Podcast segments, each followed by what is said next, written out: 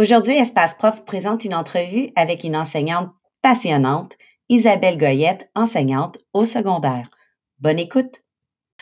Alors, bonjour Isabelle, je te remercie d'être euh, avec nous et euh, d'avoir accepté de venir jaser un petit peu avec nous.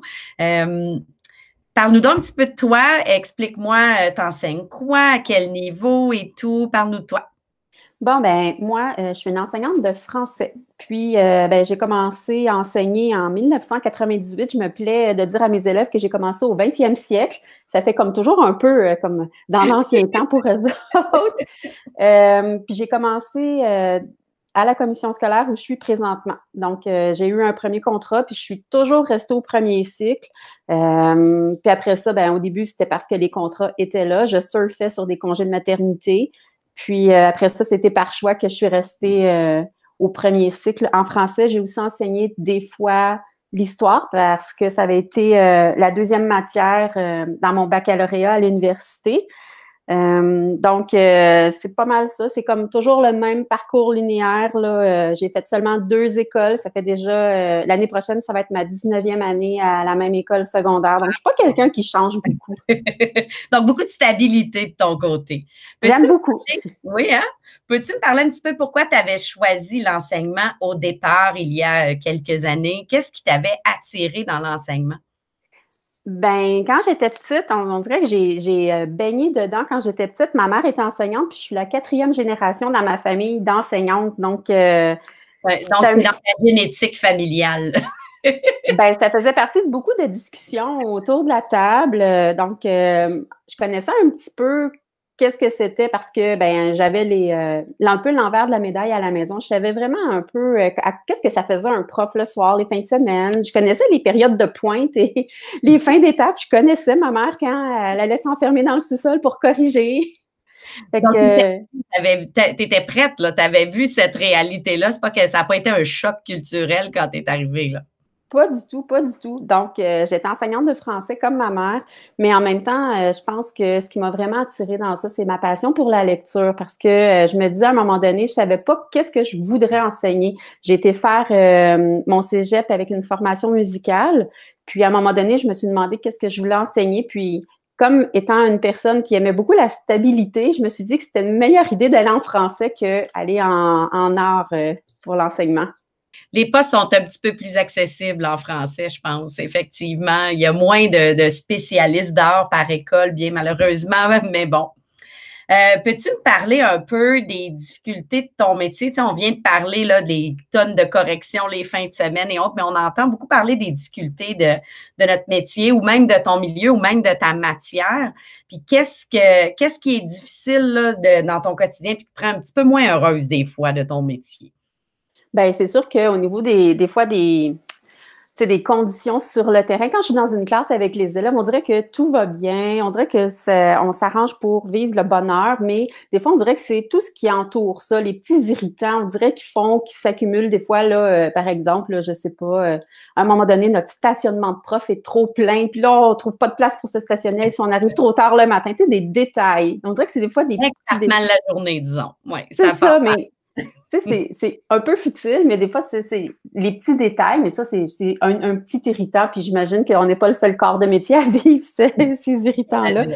Mais je trouve que des fois, euh, ce qui me, me frustre ou euh, des fois me fait euh, taper un peu du pied, c'est que des fois, je trouve que les choses ne bougent pas assez vite. Des fois, quand on, voit des choses, on se dit, OK, on va aller dans, dans cette direction-là, puis qu'à un moment donné, on dirait que virer le bateau, ça prend du temps. Donc ça, euh, je trouve que des fois, c'est vraiment, euh, tu sais, si je parle de quelque chose de plus global, je trouve que ça, c'est c'est quelque chose des fois qui, qui vient plus me chercher. Euh, puis, ben, des fois aussi, la deuxième chose, je te dirais, c'est peut-être ça. Puis en même temps, c'est des fois, on dirait que quand on accumule des fois, tous les petits irritants, quand on accumule des, des, des difficultés, quand on n'a pas eu une bonne période ou quand on, on vit toutes sortes de difficultés, c'est l'épuisement des fois. Si on ne fait pas attention, euh, on peut euh, vraiment à un moment donné plus, euh, on, tombe en mode survie, puis on dirait qu'on ne sait pas comment aller chercher de l'aide. Puis à un moment donné, ben moi j'ai été chercher de l'aide parce qu'à un moment donné,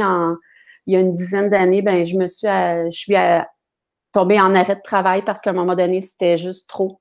que j'ai pris le temps de, sais, le, petit numéro qui est en bas de notre paye, le programme d'aide aux employés, ben ça a été un numéro que, moi j'ai appelé, puis on m'a outillé, puis après ça, on dirait que ça m'a donné des meilleurs outils pour reprendre, puis après ça, mieux m'organiser, puis savoir quelles étaient mes limites aussi. Parce qu'à un moment donné, on a beau trop en faire, puis on veut toujours embarquer dans plein de projets, on veut toujours être la personne qui est à l'affût de tout, mais à un moment donné, il faut savoir se do il faut savoir doser, dans le fond, euh, l'énergie qu'on met.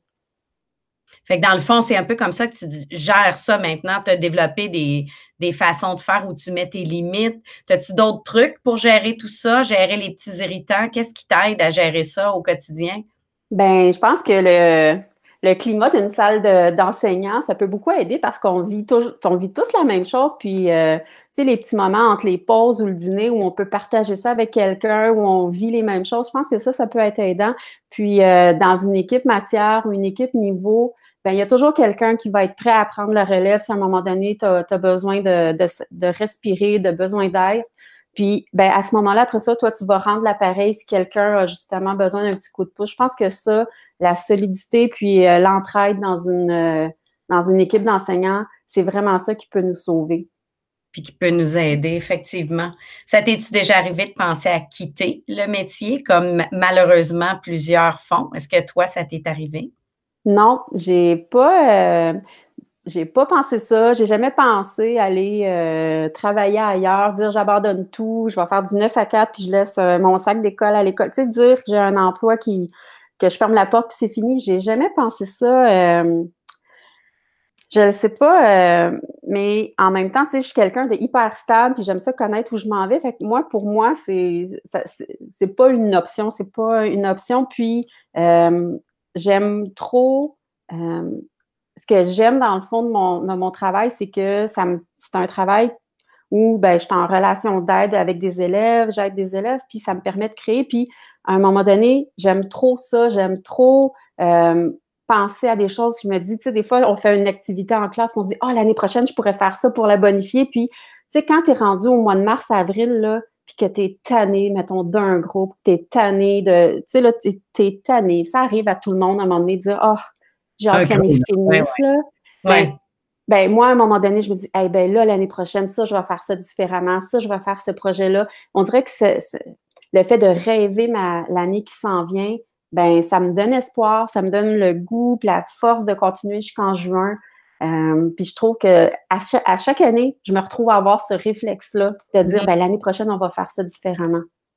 Ben, tu vois, ça me rejoint quand tu parles de stabilité parce que c'est une des choses que j'aimais beaucoup, pouvoir savoir que c'est stable, que je m'en vais dans la même école, dans une espèce de routine, mais sans que ce soit une routine euh, plate parce que chaque période avec les élèves est différente, chaque année est différente, chaque mois est différent, chaque projet, chaque roman qu'on présente peut être différent. Fait que tu as la stabilité d'un côté, mais la créativité de l'autre côté. Tu, me parles de ce côté-là qui est un beau côté du métier. Est-ce que que tu as d'autres choses qui sont positives euh, de ton métier que tu voudrais souligner? Puis oui, parce que euh, c'est sûr, comme tu dis, qu'à un moment donné, ça devient stable parce qu'à un moment donné, tu enseignes la même matière. Puis des fois, tu as, même les mêmes blagues que tu fais quand tu enseignes quelque chose. Tu as même les mêmes routines ou les mêmes chances. Écoute, nous autres, on fait plein de signes en français là, pour qu'ils comprennent euh, des fois euh, certaines notions théoriques. Mais ce que j'aime, là, c'est que le, contenant reste pareil, mais on peut innover, tu sais, comme innover dans ce qu'on a. C'est sûr que des fois, tu sais, comme tantôt je disais que le bateau, là, il y avait de la difficulté à changer de direction, mais à l'intérieur de ta classe, à l'intérieur avec ton groupe, ben, tu es capable de faire des choses extraordinaires. C'est ça qui, euh, qui me donne ma motivation, puis j'ai hâte d'aller travailler. Puis des fois, le matin, quand je suis la voiture, puis je roule vers le travail, ben oh, je pourrais faire ça comme ça. Puis là, j'arrive à l'école, j'en parle à mes collègues, puis eux aussi, ils arrivent avec le même genre d'idée. C'est ça qui est c'est, oui, c'est un travail, mais en même temps, cette adrénaline-là, ben, je la trouve le fun, je trouve ça le fun. Puis c'est, tu sais, on sait jamais qu'est-ce qui peut se passer quand on va à l'école travailler. Notre journée, elle peut prendre une direction totalement opposée à ce qu'on pense. Il faut, s'adapter, disons, en enseignement. Hein. On peut pas, euh, on est en mode adaptation. T'aurais-tu des conseils pour un, un enseignant ou une enseignante qui débute, là, ou encore quelqu'un qui et sur le bord d'être à bout ou complètement à bout et plus sûr que c'est ça pour eux, qu'est-ce que tu leur dirais à ces enseignants-là pour qu'ils prennent soin d'eux puis qu'ils soient aussi passionnés qu'on, comme, comme toi finalement? ben moi, je pense qu'en premier, quand je suis arrivée, je me replace là, quand j'avais 23 euh, ans, puis j'ai commencé, ben j'étais dans une petite salle d'enseignants, puis ben j'ai naturellement, sans qu'on l'appelle comme ça au 20e siècle, mais on dirait que j'ai eu une collègue qui est devenue ma mentor. Elle m'a expliqué un peu comment il fonctionnait dans l'école, comment ça se passait. même si ma mère, à la maison, elle rapportait sa correction, je voyais des bulletins, mais juste comment on roule dans une école, la dynamique, des, les syndicats, les tâches, tout ça.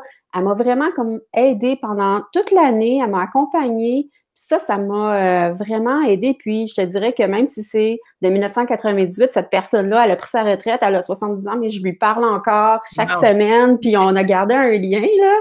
Donc, je pense que ça, c'est important de se greffer à quelqu'un qui peut nous aider au début parce qu'on peut facilement être perdu dans toute ce dédale-là. Tu sais, l'école, c'est une grosse machine. Hein? ça, moi, je pense que c'est une chose qui est vraiment essentielle. Donc, tu as trouvé des mentors, mais si ça ne va pas, je déduis que c'est un peu la même chose.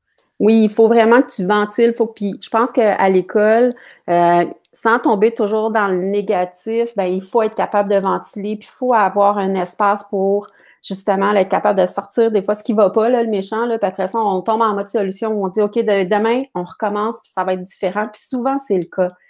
Puis, euh, tu sais, comme par exemple, quelqu'un comme tu sais, ça, c'est, mettons, si ça va, euh, ça va moins bien, mais mettons, si on veut améliorer, si on veut se motiver, mais moi, je pense que c'est d'aller travailler en réseau. Puis on a un réseau dans l'école, mais moi, j'ai commencé, sur les réseaux sociaux, Twitter, il y, a, il, y a, des professeurs, là, tu lances un appel, il y a plein de monde qui peuvent euh, te donner des idées sur Facebook, sur Instagram maintenant, là, il y a, il y a une belle communauté d'enseignants au secondaire qui commencent à partager des choses, puis je pense qu'il ne faut pas rester tout seul, puis dans notre 32 heures, notre 40 heures par semaine, ben moi, je me garde du temps pour justement aller réseauter puis aller regarder qu'est-ce qui se fait ailleurs pour garder justement ce, côté-là de, de toujours me questionner sur est-ce que je fais les meilleures pratiques sans tout remettre en question. Qu'est-ce que je peux aller chercher de plus? D'avoir l'impression d'évoluer et de continuellement être en évolution dans ta profession, d'être toi-même en apprentissage finalement oui. motivant à apprendre.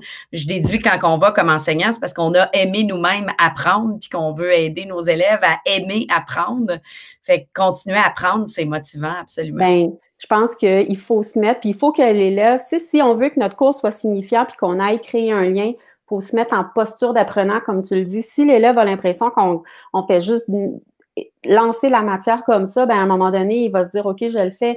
Mais si on veut que l'élève s'engage, ben il faut l'élève voit dans le fond que nous aussi, on est engagés puis qu'on est en train justement d'avancer avec lui. Je pense qu'il faut se dire que c'est jamais fini, là, tant au niveau de la formation continue que juste la façon qu'on veut euh, continuer à travailler, là, à apprendre. Effectivement. L'école s'est arrêtée, ça fait euh, déjà quelques temps. Comment ça se passe de ton côté? Qu'est-ce que, dès la première semaine, qu'est-ce qui est arrivé? Euh, ton métier d'enseignant, d'enseignante, ça a l'air de quoi présentement? Bien, c'est sûr qu'au début, ça a été, euh, personnellement, j'ai trouvé ça très déstabilisant parce qu'un enseignant qui n'a pas ses élèves, c'est, c'est, ma matière première. Je m'ennuyais, j'avais perdu des réflexes. C'est juste si je me suis vraiment rattrapée sur mes deux enfants. Je les ai organisés au début. Mais euh, ce que j'ai fait, dans le fond, c'est que j'ai vraiment essayé de créer un environnement à la maison pour repartir. Puis, en fait, mes élèves, euh, j'utilisais déjà une plateforme d'enseignement numérique. Donc, les élèves, j'ai continué à alimenter ça. J'ai pas arrêté, là, dans le fond, moi, euh, en mars. j'ai continué à leur envoyer des choses. j'ai continué à les contacter parce que justement, les élèves, dans le fond, eux autres aussi, chez eux, ils ressentent beaucoup de solitude, ils, sont plus dans leur repère. Donc, c'est important pour eux que, ben, que je sois une personne signifiante encore pour eux autres. Donc, euh, j'ai gardé le lien. Puis, ce que j'ai aimé, là, c'est que ça me prenait un petit peu de temps, là, euh, envoyer des liens, puis leur écrire, mais c'est que ça me donnait, là, j'ai eu un mois, là, pendant lequel, là, ben, tous les tutoriels que je m'étais mis en réserve, les formations, je suis allée, là, vraiment les faire. J'avais Et apprendre toi-même, oui, tu as eu du temps pour aller euh, bonifier euh, ta, pédagogie finalement. C'était vraiment le moment idéal pour le faire. J'étais à la maison, dans ma petite bulle, puis euh, j'ai été justement, comme tu dis, vraiment essayer d'aller chercher comment je pouvais davantage m'améliorer. Est-ce que tu as réussi à rejoindre pas mal de tes élèves? Je, ben en fait, moi, j'enseigne en secondaire 1 et 2. Secondaire 2, ça a été un petit peu plus difficile, j'avoue. Euh, je vais aller chercher, je les appelle, c'est mon groupe tuteur. Je les appelle, je vais aller chercher. Secondaire 1, euh, euh, on dirait qu'ils sont peut-être plus dans l'émerveillement, plus dans le lien. avec eux autres, pendant nos rencontres, on fait des rencontres sur la plateforme Meet, ben, je leur racontais des histoires, on faisait une petite phrase, puis là, « Oh, madame, à un moment donné, j'ai une élève qui dit Je pensais jamais dire ça, mais je m'ennuie de nos petites phrases du jour qu'on faisait. Fait que pour elle, de me voir filmer là, puis de les faire, c'était comme un petit, un petit cinq minutes là, de bonheur pour elle. Là garder le lien. Hein. C'est là qu'on voit que le lien avec les élèves est ultra important, que ça va bien au-delà de tout. Euh, c'est la base de tout. Si on a un lien, c'est ce qui leur manque. Là. Et leurs amis, bien sûr, leur manquent, mais euh, les, routines qu'on avait, le, ces échanges-là, c'est ce qui leur manque beaucoup présentement. C'est imparfait la technologie, bien sûr, parce qu'on aimerait mieux être avec eux en présence, mais euh, ça amène ce petit côté-là quand même un peu, je déduis. Hein. Ouais. Oui. Ah, mais. C'est quoi la suite des choses pour les prochains, pour la fin de l'année scolaire? Tu continues comme tu le fais? Oui, ben, je continue comme je fais, puis euh, ben, j'avais jamais perdu le contact avec mes collègues de niveau en français. Donc, on se réunit, nous autres aussi, puis on a euh, planifié un peu la fin de l'année, puis on planifie même déjà euh, l'année qui s'en vient parce que je pense qu'elle va aussi amener son lot de défis. Absolument. ben, je te remercie beaucoup, Isabelle, d'avoir pris le temps de chasser avec nous. Euh, je suis certaine que tous tes, tes beaux partages vont aider un paquet d'enseignants. Je te remercie beaucoup. Ça m'a fait plaisir. Nous espérons que cette entrevue vous a plu. Visitez-nous sur espaceprof.com ou encore sur les réseaux sociaux pour encore plus de contenu.